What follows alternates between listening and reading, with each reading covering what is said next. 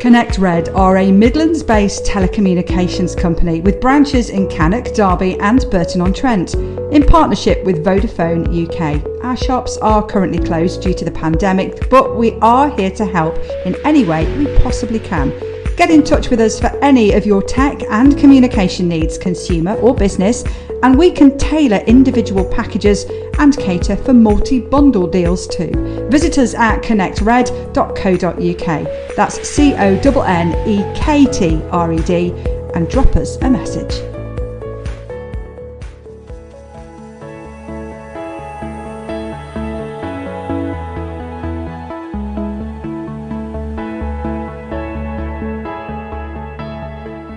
Hello and welcome to the Talk Derbyshire podcast. I'm Blake Fellows. Thank you as ever to, to our sponsors Connekt Red and Elite Football Development. I'm also going to give a shout out to uh, Fletcher's Driveways this week who've come round and, and sorted me out. Um, we've just had a brand new drive. It's absolutely class. So massive Derby fans, local to um, the Derby area, and have done an absolutely brilliant job. So I thought I'd give them a shout out because they've done incredible. So nice one to them. Absolutely top lads. We've got Jamie Ward today. I love Wardy. I absolutely love Wardy. He's so funny. He came on last May or June time and really popular. Did an hour or so of us talking about his Derby career. So he's come back on and this time he's, he's purely answering the questions that you sent in. So you've sent me loads of questions. Sorry if I didn't get to yours. I tried to get through as many as I can while still trying to make it make sense in a conversational way, if that makes sense. I throw some of my own in, but we have a right laugh. So here he is. Here's Wardy former Derby striker Jamie Ward.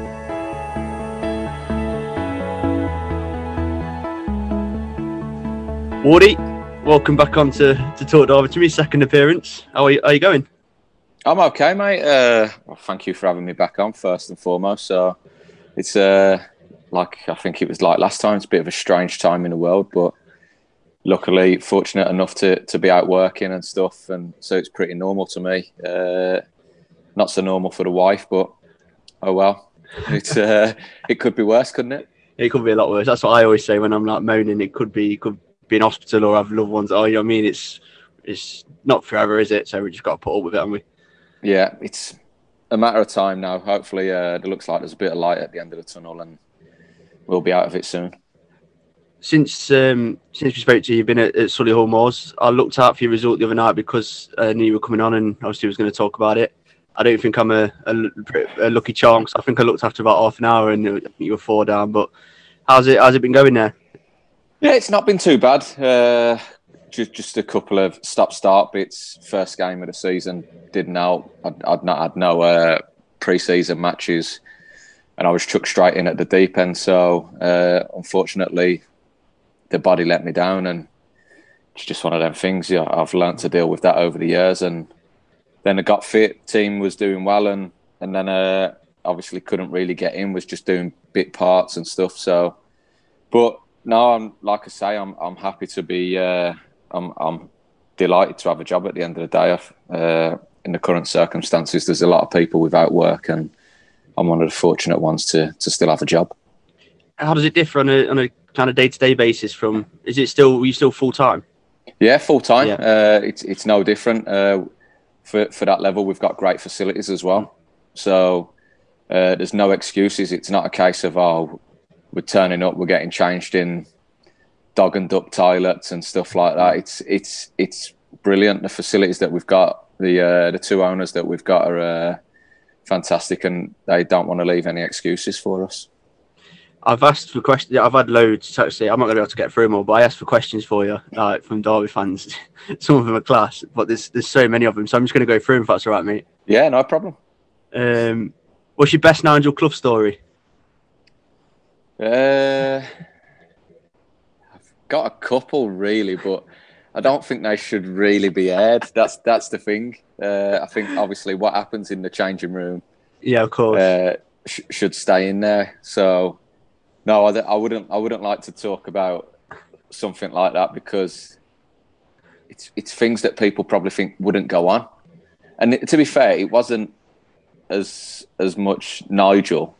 It was his backroom staff that had the meltdown. So uh, it was literally in the first. I'd been there less than a month, and I genuinely couldn't believe what I was seeing. So ah, forget it. I'm going to tell you. yes.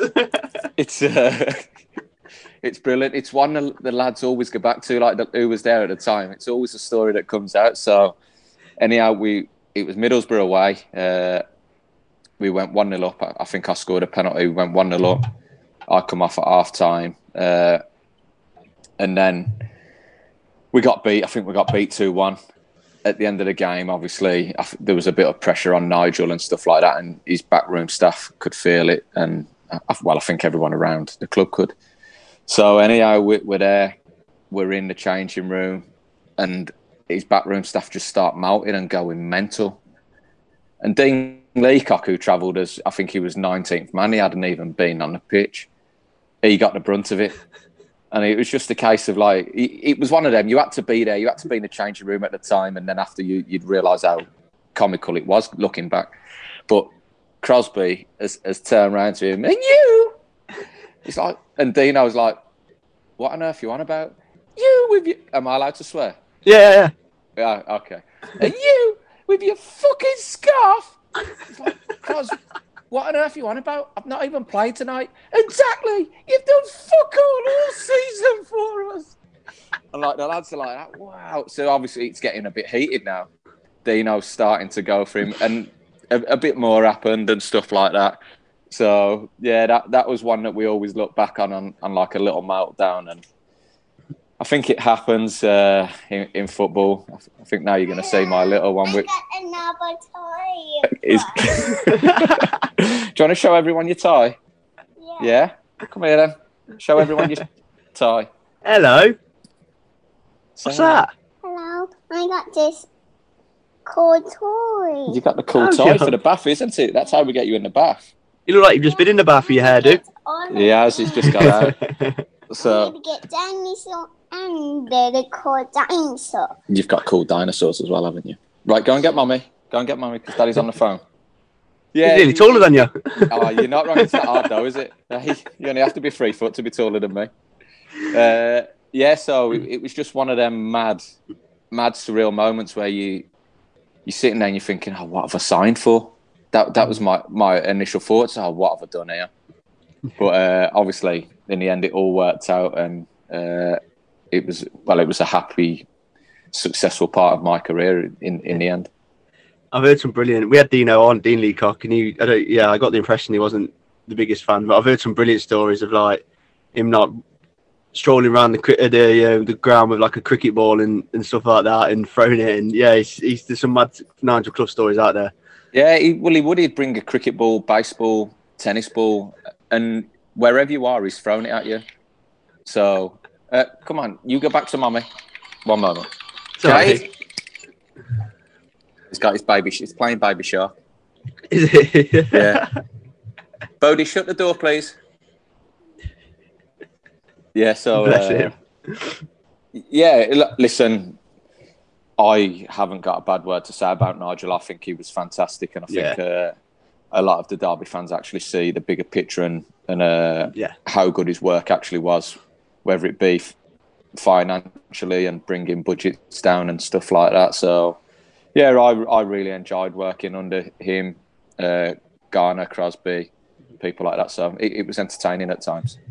Who is the the best manager you ever played for? It Doesn't have to be at Derby or anything. Like the best gaffer you ever played for. Uh, see, it depend. Really, it depends because different things. Like, love Nigel for the way he got the lads together, team chemistry and bonding, and all that side of it. Uh, he was fantastic at that. Uh, you get to the training pitch, you've got Steve McClaren. He he was uh, he's another level, and uh, I've I've said it plenty of times. I think you, you can you can see why he managed England because he was his his ideas on the training pitch and how it all fell into place at Derby, especially. Uh, he was unbelievable. So, and then you've got Neil Warnock, who's who's a motivator and, and stuff like that. So, Neil Warnock just knew what to say and how to say it to you. So he knew his different characters and knew knew whether to go for you and give you a roasting or come on son arm around the shoulder come on you, you're better than this and so yeah, he he was he was unbelievable when it comes to man management and and to be fair, uh, like Jimmy Shannon, we've just had at Solihull Moors. Unfortunately, he was sacked yesterday. He he was great on the training pitch as well. So uh, he he will go on and do bigger things in the game. I, I think.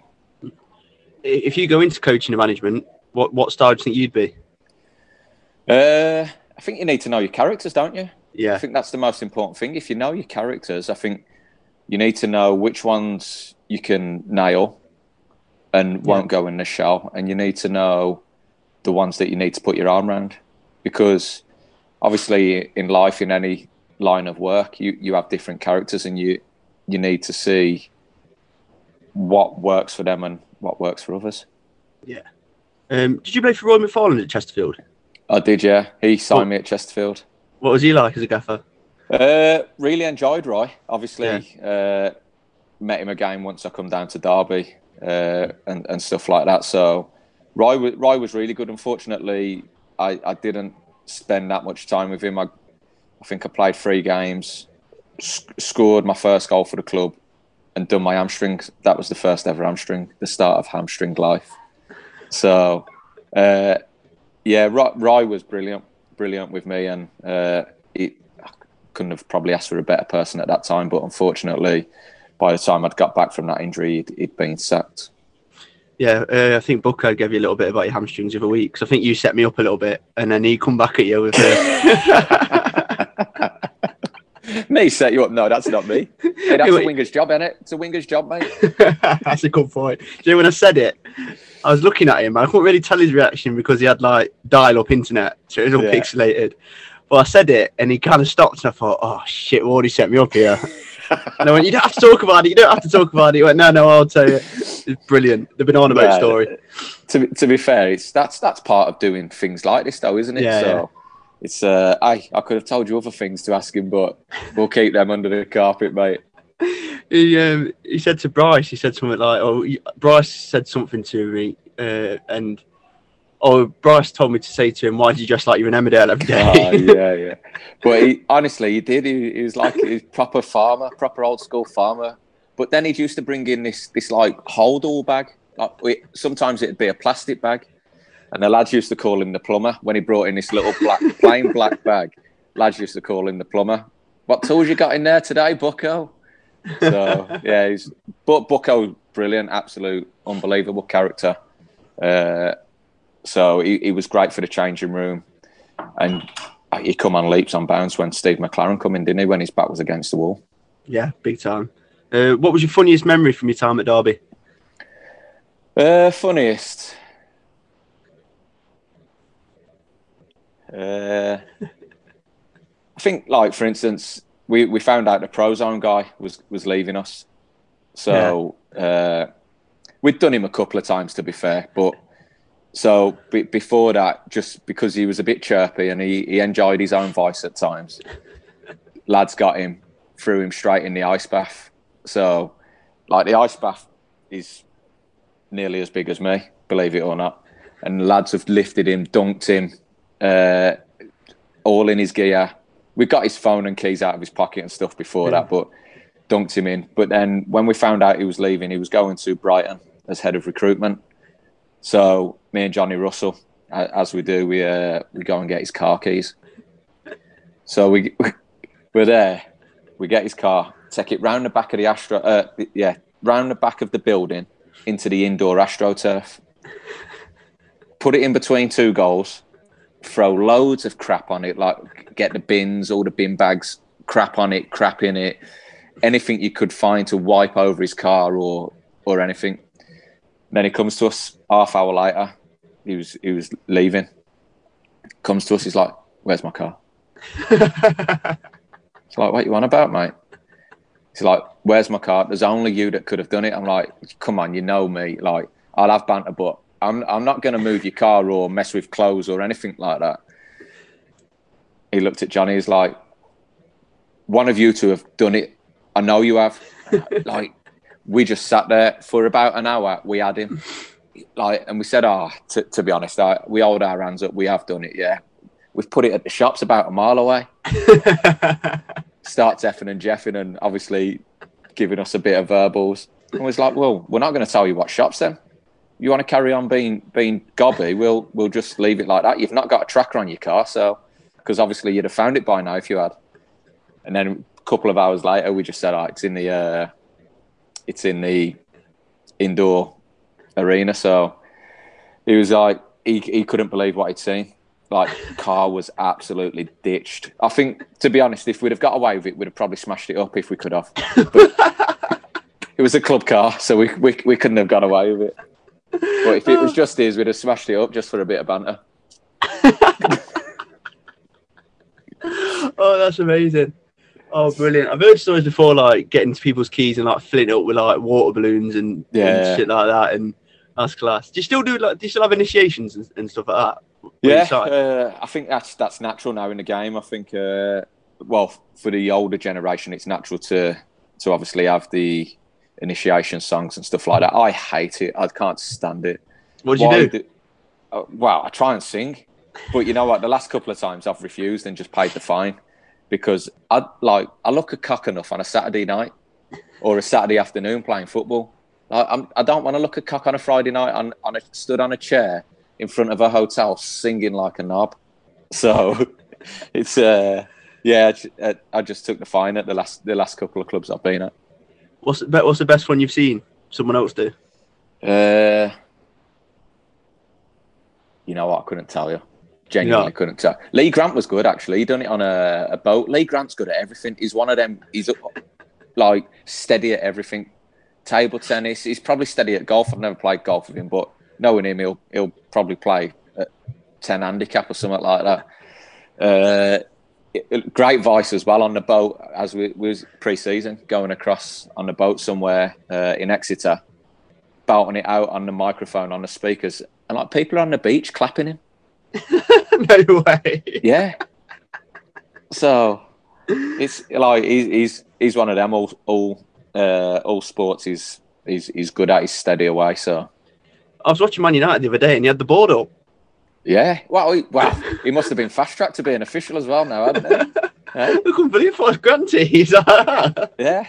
I tell you what, I'd do that to be at Man United as well.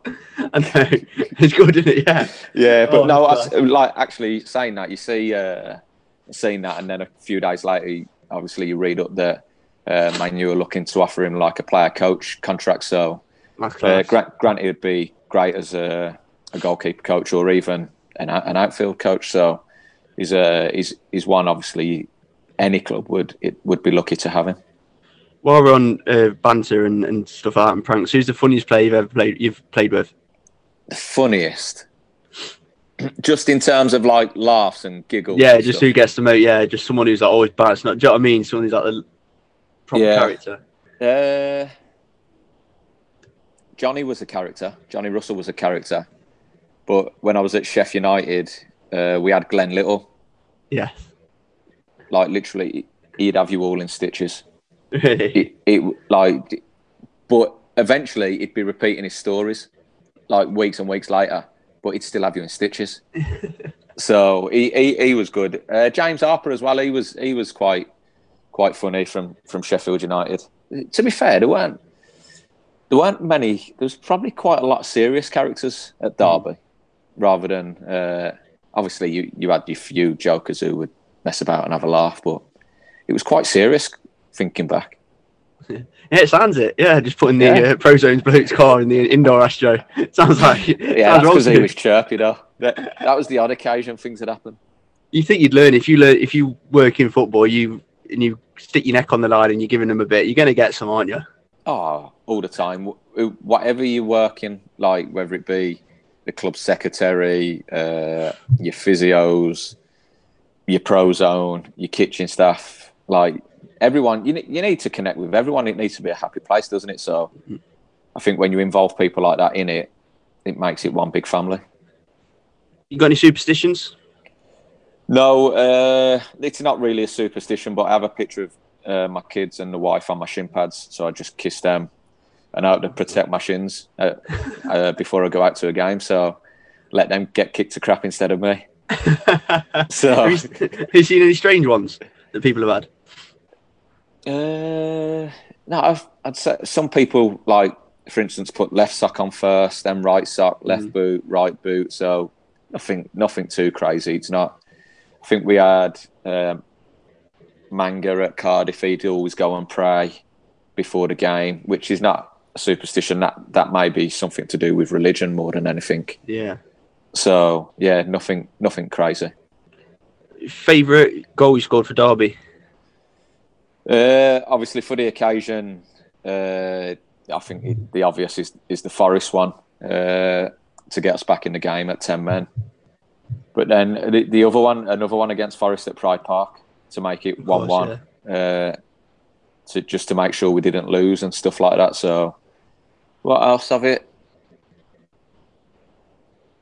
I liked the one, my left-footed one against Charlton, top Yeah.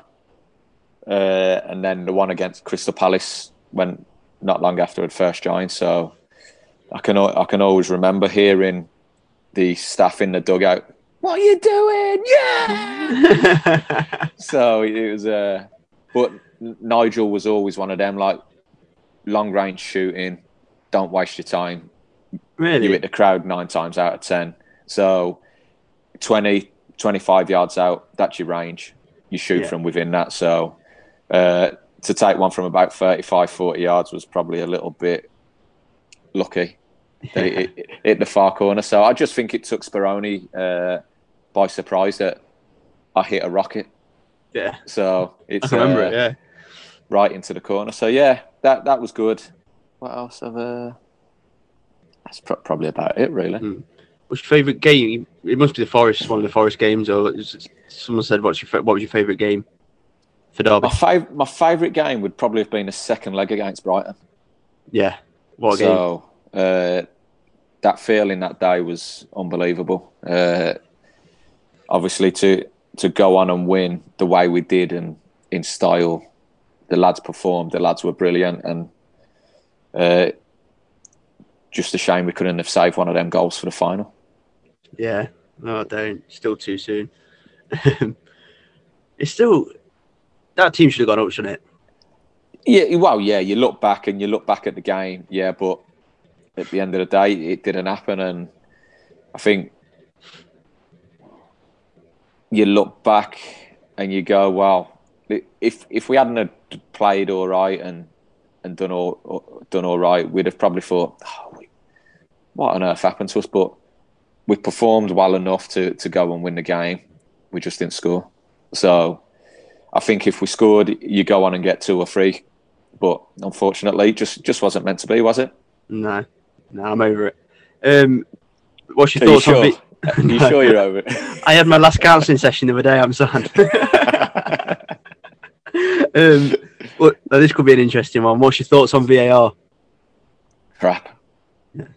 It's pathetic. It's just ruining the game. You, all it's doing is like putting more jobs out there for people, for officials. It's, it's a load of crap.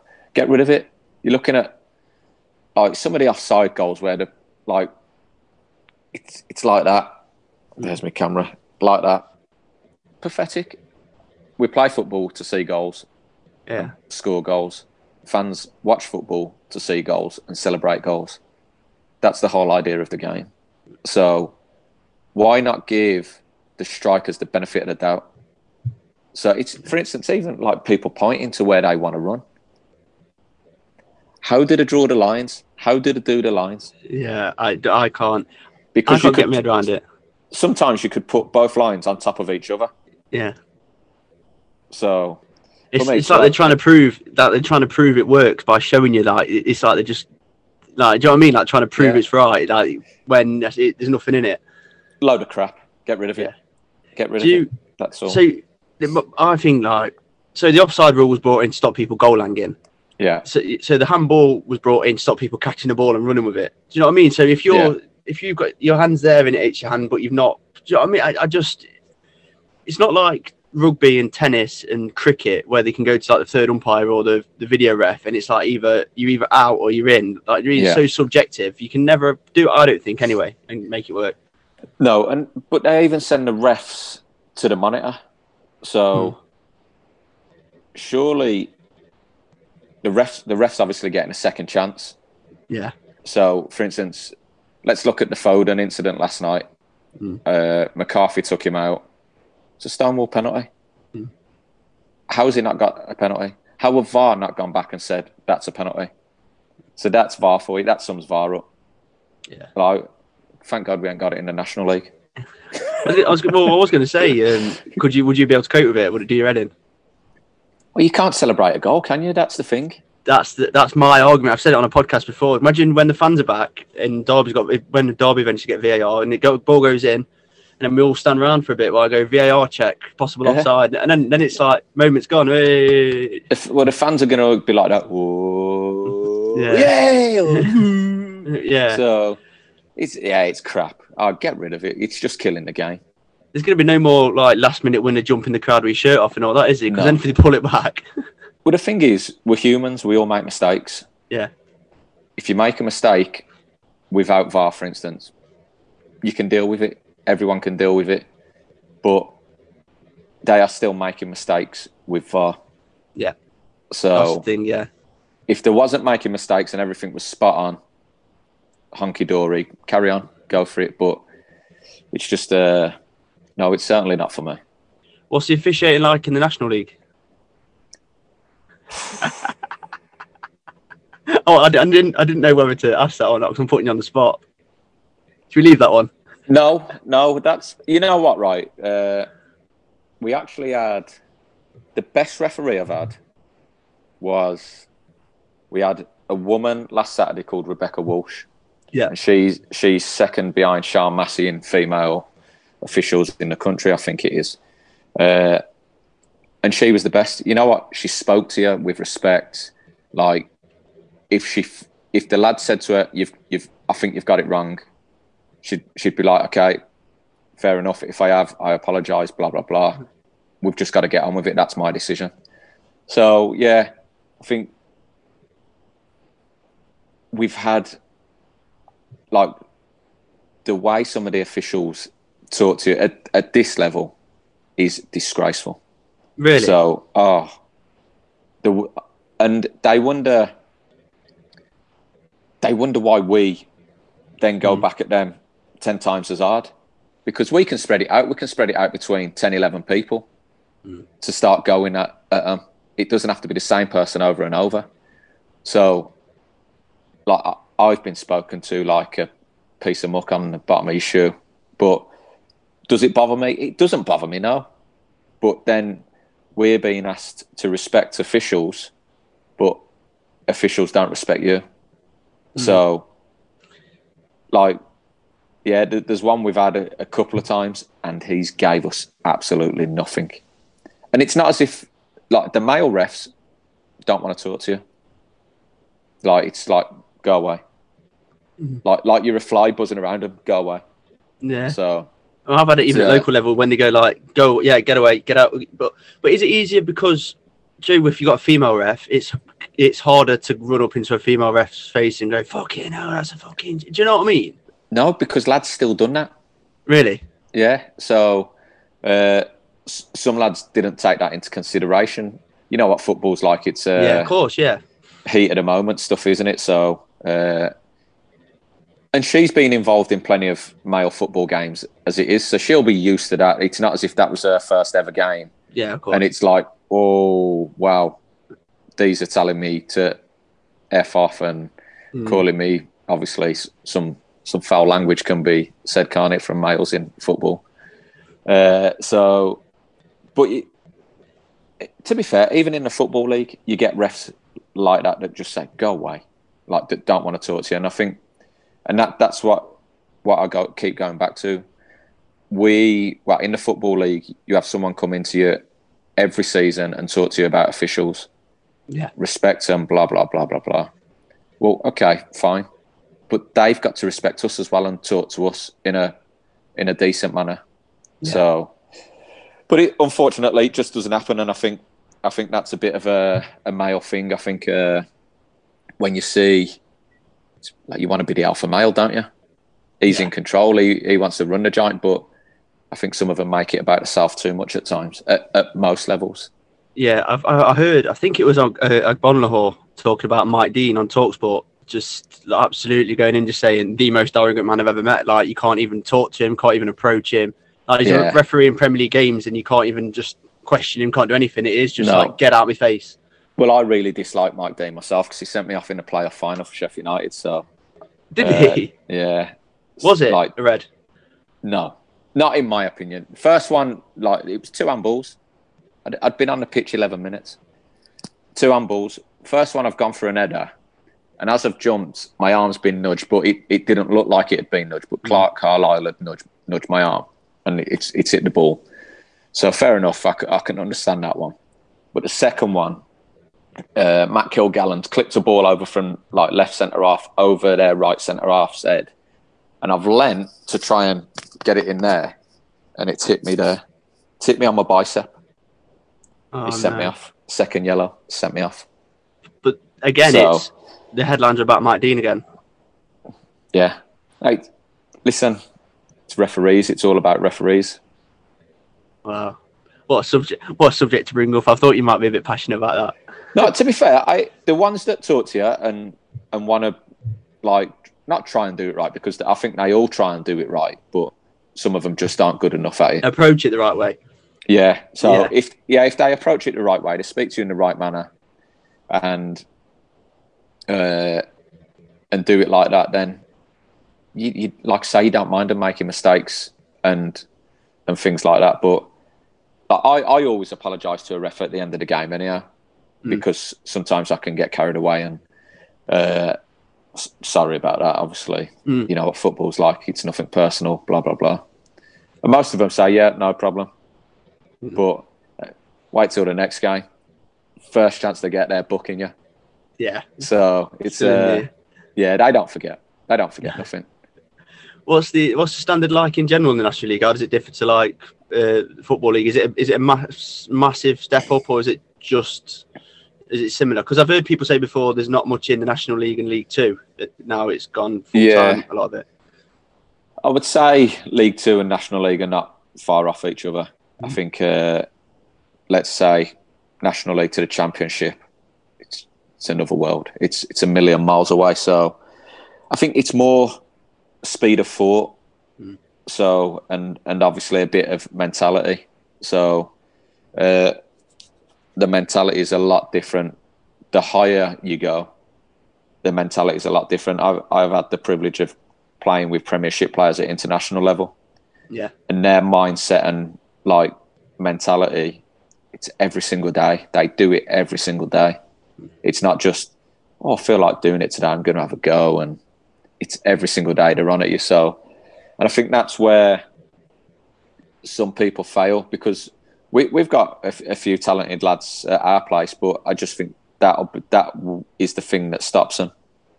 So they could play league football, but it's just Like they don't want to do it? They yeah, Yeah. they don't want to do it every day, and and to be fair, like it's it's each to their own, isn't it? Mm. Everyone's born with a different mentality. Whereas you get, for instance, the likes of Stephen Gleeson, who's had uh, a decent career. He's played for Republic of Ireland at international level a few times and stuff like that, and and he's on it every single day. So that's what I mean. Like his his mentality to go bang bang bang every single day, and he he doesn't let no one off with it. If if someone's pissing about, he he nails them. But then I sometimes think, like looking in when when we're doing it, I sometimes think people think you're shouting at them Mm. because you've played higher than them, not because you're trying to help them. So they take it the wrong ways. They say, "Oh, he, he's paid the champ, we're getting it big one." Do you know what I mean? Yeah. Is it like that? Yeah, So I think I think sometimes it can get took the wrong way.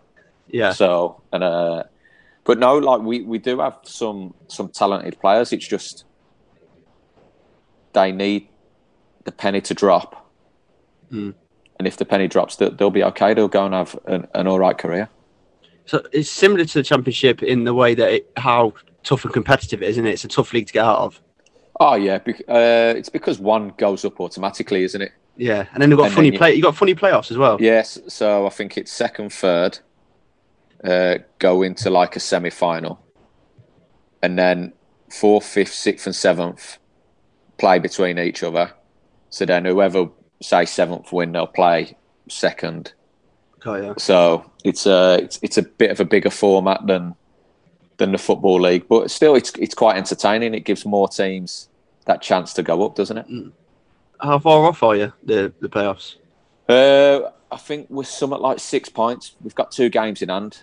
So uh, to be honest with you, I think if if we sat there now, and if if we had another ten to twelve points on the board, you'd sit there and think we've we've deserved that because in games games that we've drew and lost, we've created enough chances to win games. Like mo most games that we come off, we're saying the same things. We need to take our chances, which is obviously the difference in winning and losing, and obviously drawing and stuff like that. So it's uh, once we take our chances, I think we'll bit more belief. I think that's what we're lacking a little bit at the moment. We're lacking a little bit of belief because things just aren't going our way. We're playing some nice football, uh, but we're just not putting the ball in the net. Six points off the playoffs, or, or however it is, and two games in hand, and the manager gets sacked. It seems from the outside. Obviously, I don't follow National League football, but it seems slightly harsh. I know you probably won't be able to comment. No, listen- but it, listen, seems, I- it seems really. It seems like quite harsh. Obviously, I know it's a bad result the other night, but everyone has a bad day at the office, don't they? Yeah, definitely. Uh, yeah, listen, totally agree. If, we, if we're going to be honest, it, it probably is a little bit harsh, but uh, the powers that be obviously thought that a change was needed, and at the end of the day, they pay everyone's wages and and stuff like that. So uh, that's why they're in control of the club to make decisions like that. So yeah, listen, this is this is football, though, isn't it? Things change. I think uh, th- this one has been been a bit like the Nigel Clough one. It's been quite emotional and and quite raw with the lads because at Derby the lads liked Nigel, got on well with him, and to see him get the sack when at that point we we was never expecting him to get the sack. Okay, in the end, did it work out for the better? You- You look back and we got to the playoff final.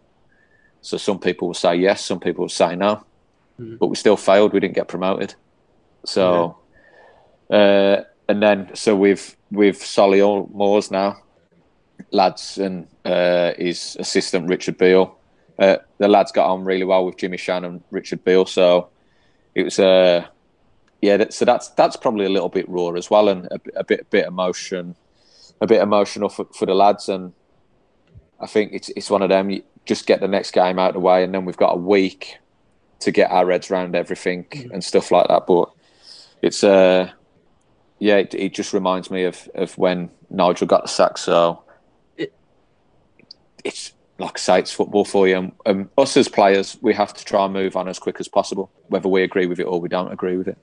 Is it difficult though when the the management team that bring you in, obviously, when they speak to you, they say this is what we're going to try and do. They sell it to you, you come in, and then they depart. You don't. Is it that's got to be difficult as a player? Someone else is going to come in now and might think, "Oh, I don't fancy Jamie Ward," or it's got to be difficult. And do you know what I mean? Yeah, it, it certainly is difficult because I think the style of football that we was actually playing wasn't bad. Mm. So, so that's the thing. Uh, sorry, the style of football was great that that the manager wanted to play. it was just to win games. We just didn't execute it for long enough during games, and we didn't take our chances. Mm. And then when we didn't take our chances, we'd, we'd concede silly goals, which we shouldn't concede. We, as a group of individuals, we, we should we should do better at our individual job to to stop conceding the goals. So it wasn't though anyone's opened us up with a great bit of play. It's just all from individual mistakes. So everything could have been uh, avoided, but unfortunately, it just didn't work out like that. Do you sometimes feel a bit guilty or bad that like if a manager gets sacked and you're a player, like you feel like we've got him the sack, kind of thing, Well, especially yeah. if it's a gaffer you like. Yeah, definitely. Uh, it wasn't a case of we wasn't playing for him because till the last minute on Tuesday night, we was down to ten men, obviously for sixty minutes or so, uh, seventy minutes or so, and the lads give give everything. So, yeah, I think you always get that sense where, oh shit, he's lost his job. Like, let's not forget, we all have bills to pay most of us have kids to look after. Mm. We all have wives, so we, it's the family. The most important thing is, can you still provide for your family? Luckily enough, they will be okay because they'll probably get obviously their contracts paid up and stuff like that. So, uh, but no, it, it'd be great, for instance, to see them them two back in in work as soon as possible because they are good footballing men. Bucko spoke about when we had him on recently about when Nigel got, I think uh, when Nigel got sacked in his team and he took it bad and he was quite honest about. Yeah, He went out. He went onto the pitch against Ipswich and he said, "I, I actually said I, I didn't give a toss that night. It's the only time I ever walked out there and I just didn't want to be there. Didn't give a." Was you in the same camp of it? Can't did it hurt you? Uh, I, of course it hurt me. Uh, like I said, it's the man that brought me to the club, and Yeah, I played some good football under Nigel. I had had some good times. Uh, of, of course, it hurts you. I think I think that first forty five minutes of that game shows you. I think the the lads were just like eyes glazed over, and it was like, what are we doing? Mm. Like, oh, they've scored again. They've scored again. They've scored again. Oh, we've got one back. They've scored again. So it's like, yeah, okay. Oh well, we'll get let off with this one. And you know what? I At half time, uh, McClaren obviously come in and he made changes. And I think, to be fair, it, it was probably because obviously Darren, Wassall, and Pat Lyons took over, didn't they, f- for that, that game? And we, we probably let ourselves down as a group of players for them. So uh, that wasn't it wasn't great when you look back at it like that because they deserve so much more. It was it wasn't it wasn't their fault. We was in the situation we was in. It effectively, well, I, I wouldn't say it was the players' fault because you look back, he didn't deserve to get the sack at the time. Ni- Nigel didn't deserve to get the sack at the time. So, but at half time, uh, Simo come in and tried to give the lads a bit of a rollicking, and like Steve McClaren, he just turned around and Simo, just just relax, like let me sort it. I think he brought Mason Bennett on, uh, injected a bit of pace into us, and then I think I think we got a goal early enough, and I think it just gave us that belief to think, oh yes, come on then, now now we, we can start to go. Then the second one, and then we got back to four four, and I think that that reaction there kick-started that season. I think that's what helped us believe that we could come back from deficits like that, even though we'd very rarely go two, three, four, one down, whatever. Uh, we just knew we had it in us that okay, now now we can come back from from results like that. Do you think McClaren and Simo won won you over? The, well, the the squad, the team over that night because that could have gone wrong. Like Simo bowling in at four one down at half time, rollicking people. That could have gone Yeah, to be yeah. five six seven, and then the, the season can go completely wrong, doesn't it? Yeah, definitely. Uh, no, I, that night they, they didn't win us over. I, I don't Yeah. know. I really don't know how we got back in that game. In all honesty, but that night they they didn't win us over because it was like a couple of days later when we was back in, it was like fucking dickhead. Really, Yeah, so who- who's he think he is and stuff like that.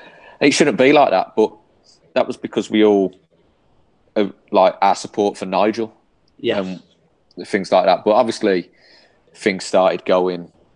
We started to get to the top of the roller coaster, didn't we? And uh, things got going, and we, we never looked back, did we? Yeah. when we had we had George Thorne on a few weeks back, and he spoke about when um, Darren and uh, Pat Lyons took over for like so they gave him the rest of the season um, Yeah. as caretaker, and he said as a as a player sometimes it's hard. You don't do it subliminally because you like them and they're doing a good job, but as a player it's hard to not respect no, not disrespect them, but to take it serious that uh, they're doing it. Do you know what I mean? To, like, to respond to them a little bit. Do you, like does it make sense? Yeah, no, I get that, but uh, so I listened to that uh, George, George's one, and like I think that one there is is totally different because Darren was given the job till the end of the season.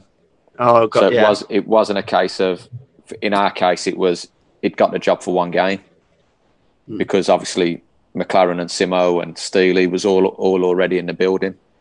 Uh, they'd just come in that day, I think. So I think when George was there, Darren got the caretaker job till the end of the season. And okay, I, yeah, I, I get the point that he's the academy director, all that nonsense. But at the end of the day, he's had he had a career in the game. He had a decent enough career in the game. Yeah, he did. Yeah. So it's not someone. It's not as if you're going out onto the street in Oakwood and saying, "Do you want to be our gaffer f- till the end of the season?" So he knows the player when he sees one. You look at the talent that he's brought through his academy, Yeah. the talent that's got into the first team or been sold on. Uh, so he's, he's no mug, definitely no mm. mug. And the same with Pat, that they know how to develop players and they know a player when they see one. So I think I think for that to happen, I just think there was too many big egos in, in that squad at that time. This this was after my time. And I just think there was too many big egos that would be like, who's this guy? Mm. So, which it does happen in football, but it, it shouldn't. But I, I just think it's natural. I think George ruffled a few feathers with that one, to be honest, from some of the messages I've had. I I had to go into hiding for a few weeks. In what way? What? How, how did he ruffle him? Uh, just, I think, calling Frank Lampard a bellend, um, saying he had no respect for Mel Morris. I think there was a Yeah. few. I was half expecting to wake up with a horse's head in my bed or something. Do you know what I mean? No, to, to be fair, listen, we all have different uh, relationships with different people, don't we? So George won't have a bad word said about Steve McClaren because Steve McClaren played him and signed him. Yeah. So then on the other side, Frank Lampard didn't play him. So it's it's it's it, it's natural. I I'm exactly the same. Mm. So, for instance, let's go. Let's go to Forest. Uh, didn't mind Dougie Freedman. Played me. His style of football wasn't amazing, but still played under him. French guy Philippe Montanier come in, wouldn't play me. I'd just come off the back of a, a decent enough Euros uh, in his home country, so I'd like to think he knows he's getting that job. He's watching. There was only two of us at the Euros from his club, myself and David Vaughan, and I'd like to think he'd have watched it and kept tabs and seen what kind of player he was getting. I think I've told you before. Didn't even know who I was when I walked back in the building. That's crazy, So- isn't it? And and I knew right then, like there and then, I f- it was it weren't going to be great. So, and by the end of that transfer window, I went to Burton on loan. So my experience there is, he's he's a bit of a. Mm. I, I didn't respect him. Mm. In in it, looking back at it now, I, because of what he'd done to me, when I was working there every single day, no problem. But going, it was like a case of well, not bothered about you anyhow. Do one. So because I knew he wouldn't last long, because it was a, and I, I even actually went to see him. I was like, this won't work in England. And his response was, if it doesn't, at least I get sacked doing it the way I want to do it, which is fair enough. So it's uh yeah, so I, I wasn't a massive fan of him. And then I don't I actually and Micky Adams, for instance, at Sheffield United, treated me like a kid. I was I was young, don't get me wrong. I, well, I Mm. say young. I was what, 23, 24 maybe. And he treated me like a proper muppet. So uh, I, I would then like don't have a good word to say about him because all we done in training was run. We're in a relegation battle. We needed tactical out. All we done was run like idiots. No t- tactical stuff. No set pieces. No nothing like that. Not. This is how we're going to try and get out of it. Nothing. Just run, run, run. Outrun them. You'll you'll win. Load of nonsense. So, yeah, don't have a good word to say about him. Joe, it's funny, Joe, with all the footballers I speak to, um, a lot of, I'd say a, a very, very high percentage of names that get mentioned like that when people don't see eye to eye with them and the, the methods and they're, they're not in the game anymore. No, And Well, there's a reason for that. I think, like, don't get me wrong, Micky Adams has, has had a decent enough managerial Yeah, career course, as well. Uh, there's no doubt in that, and obviously, I don't want to uh, disrespect that. I think he obviously what he done at Leicester, he, he done an amazing job. So, uh, but just my personal experience with him, obviously, clouds everything else that I see about him. So it's like going back to George. Lampard was crap with him, but he. I'll rephrase that. Lampard didn't fancy him. Yeah. He's being honest and open with him, and I think as we do, we don't like it when people are open and honest with us. So George is obviously an, a talented player, and he, he's probably after John Eustace, the best City midfielder I've played played with. Well, we had some good ones actually at Derby. We had Omar Mascarell. Incredible, wasn't he? Yeah. Yeah, he was a proper footballer. Uh, Eustace, and then obviously George. Mm. So it, it was a. it's just a shame George is not still in the game, and he's got too much ability to be out of it, and he's too young to be out of it. I sense there's a lot of frustration there with Georgia. I think if we'd have done that podcast maybe six, seven months down the line, I think it's all a bit fresh and raw that he's same age as me and not in the game. And I think there was a lot of frustration in it when I listened by that's what I thought anyway. But that's football, in it? Like we spoke about all the way through the last hour. Yeah, it's hard to deal with. Mm. That's the thing. Like I've, we've all just experienced. Well, the first lockdown, we've we've all experienced totally stopping everything. Mm. Everyone in in England stop everything, stop what you're doing. So, but for George to get the thing that he loves taken away, not taken away from him, but him not love it anymore at such a young age, is a. Is it's not great, is it? It's it's not very it's not nice. It's it's an emotional roller coaster, it's, and that's the thing that people don't see. People just look at it and think, "You're all right. You're earning a fortune." Mm-hmm. They look at it like that rather than like this kid's had injury problem after injury problem. How mentally messed up is he going to be? Because it is hard. Hmm. I luckily enough, touch wood and all that.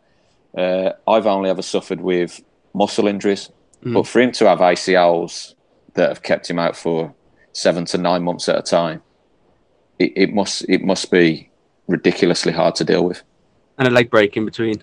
Well, exactly, yeah. So you look at all them obstacles that that have hmm. stopped him as well. So yeah, it's a shame. I spoke to Nigel Adkins earlier for a different pod. I do a podcast with Tim Lovejoy. Um, Yeah. And I spoke tonight, and we, we was on about how he, he helps because he's not got a club at the minute. He helps footballers before they so to like plan for life after football. Because he said I've had players play for me. Fair play nowadays. They're earning a decent wage, so probably at 35 they can retire and do nothing for the rest of their lives. But they haven't got like a purpose and they've not got a plan in place. So you can sit and he's not. I think he's on about Premier League when you're earning mega mega Yeah. money. But so he was like on about helping people like still stay in the game because you don't necessarily need to still have a job in the game. Are, are you are you starting to plan for what happens when the day comes when you, your body gives up on you or you you finish? Yeah, football? so uh, some people have said my body's already give up on me, believe it or not. Yeah, yeah. Last last year that was. Uh, who's that? I can't, I'm not going to name names.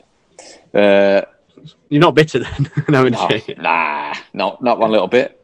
Uh, but yeah, I, we, me, and Ben Osborne, and a few others when we was at Forest, we hmm. started our UEFA B coaching badges. So unfortunately, you, you get two years to complete it. First year, obviously, you just relax a little bit, don't you? Thinking I've got hmm. two years. Then the pandemic hit, so we've had a year now. Ho- hopefully, they'll they'll extend it and there'll be a hmm. bit of a period where okay, we understand you can't complete it because of this, this, this. So yeah, with a bit of luck, get that completed as soon as we're allowed to carry on and uh, take some coaching sessions.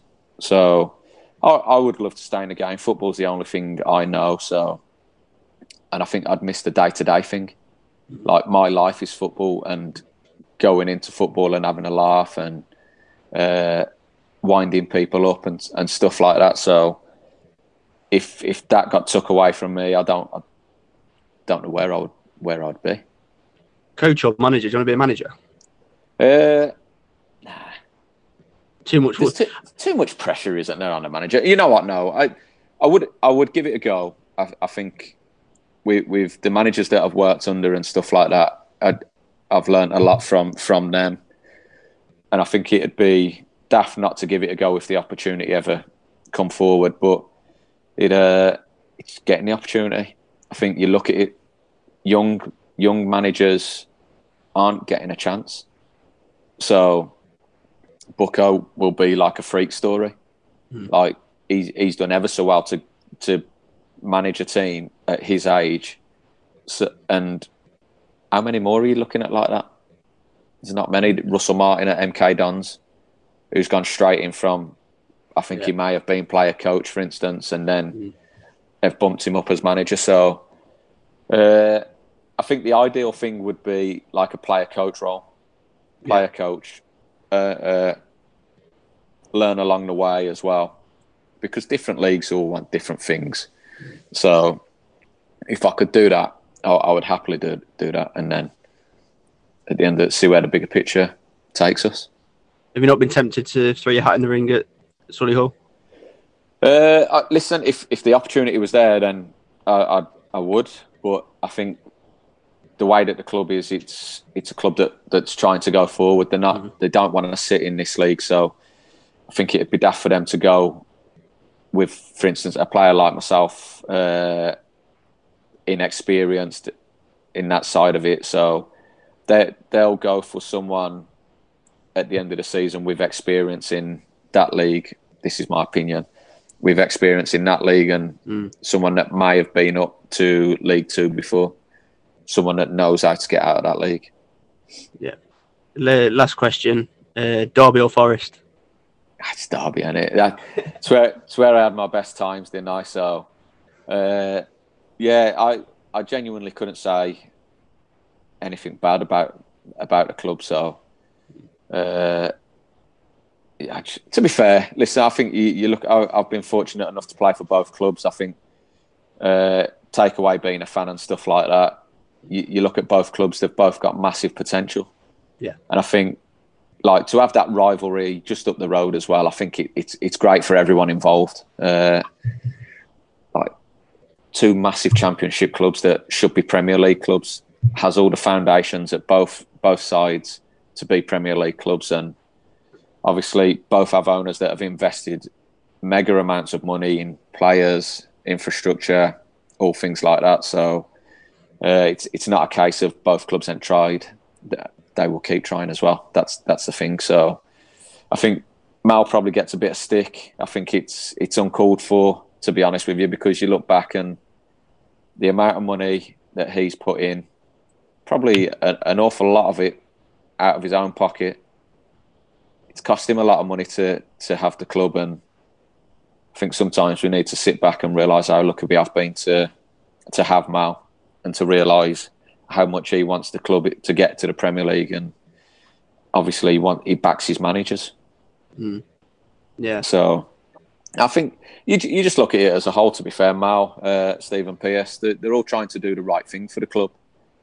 I know, obviously, not long ago that people were worried about going into admin and stuff like that, but in a million years, I don't think Mal would ever let that happen.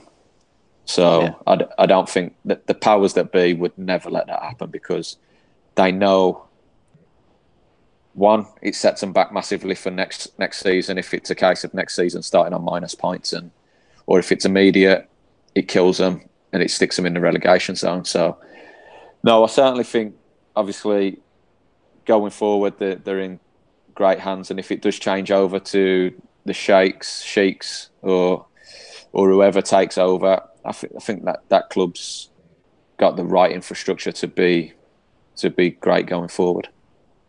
amazing. Once again, Ward, it's been an absolute pleasure. I've loved it. It's been a it's been a good laugh, and we've had some serious football chat as well in it this time. So it's a good Yeah. listen, isn't it? It was really serious this one, wasn't it? So Yeah. we got we got deep deep into football. Loved it. Do you know? Uh, since you've been on, I didn't I didn't hassle you for it because it was Lee. We had Lee Carsley on, and Yeah. uh, he came up with this idea that we did pass the mic. Uh, Okay. So, like you, if there's someone you think would be good to come on and have have the crack with us, someone Derby related, hopefully that you think that's not been on. Yeah, uh who we thinking? Bradley Johnson being on. No, I can try him. really. I can drop him a message and just see if he fancies it. I, I don't see why he wouldn't. He's uh, I have no doubt he'd be quite good like that and pretty sure he'll have some some good stories for you as well because he'd have been at Derby when obviously everyone was there, mega money was around the club and stuff like that. So who knows, he might have some unbelievable stories. You, you can pass the baton on because it's like the next generation after yours, isn't it? So we Yeah. can follow the story on. We're going forward, aren't we? That's the thing. keep looking backwards. We need to go that way. Keep going forward. Yeah, yeah, Bradley. I think Bradley knows who I am. So if you drop my name in, I think uh, I think he'll be Yeah. up for it. Fingers crossed. No problem. I'll uh, I'll drop him a message. Absolute pleasure, Wardy, mate. It's been brilliant. No problem. Thank you for having me on, and uh, I hope it goes. Uh, the the fans like it, and whoever listens to it likes it. Nice. Probably won't be no Forest fans listening to it, will there? I don't think any, anybody will be listening to it now. I think we bored him about 20 minutes ago when we're talking about VAR. One, mate. That's, Speak to you that's their fault then, isn't it? So, mate, See you, mate. Cheers, see you later.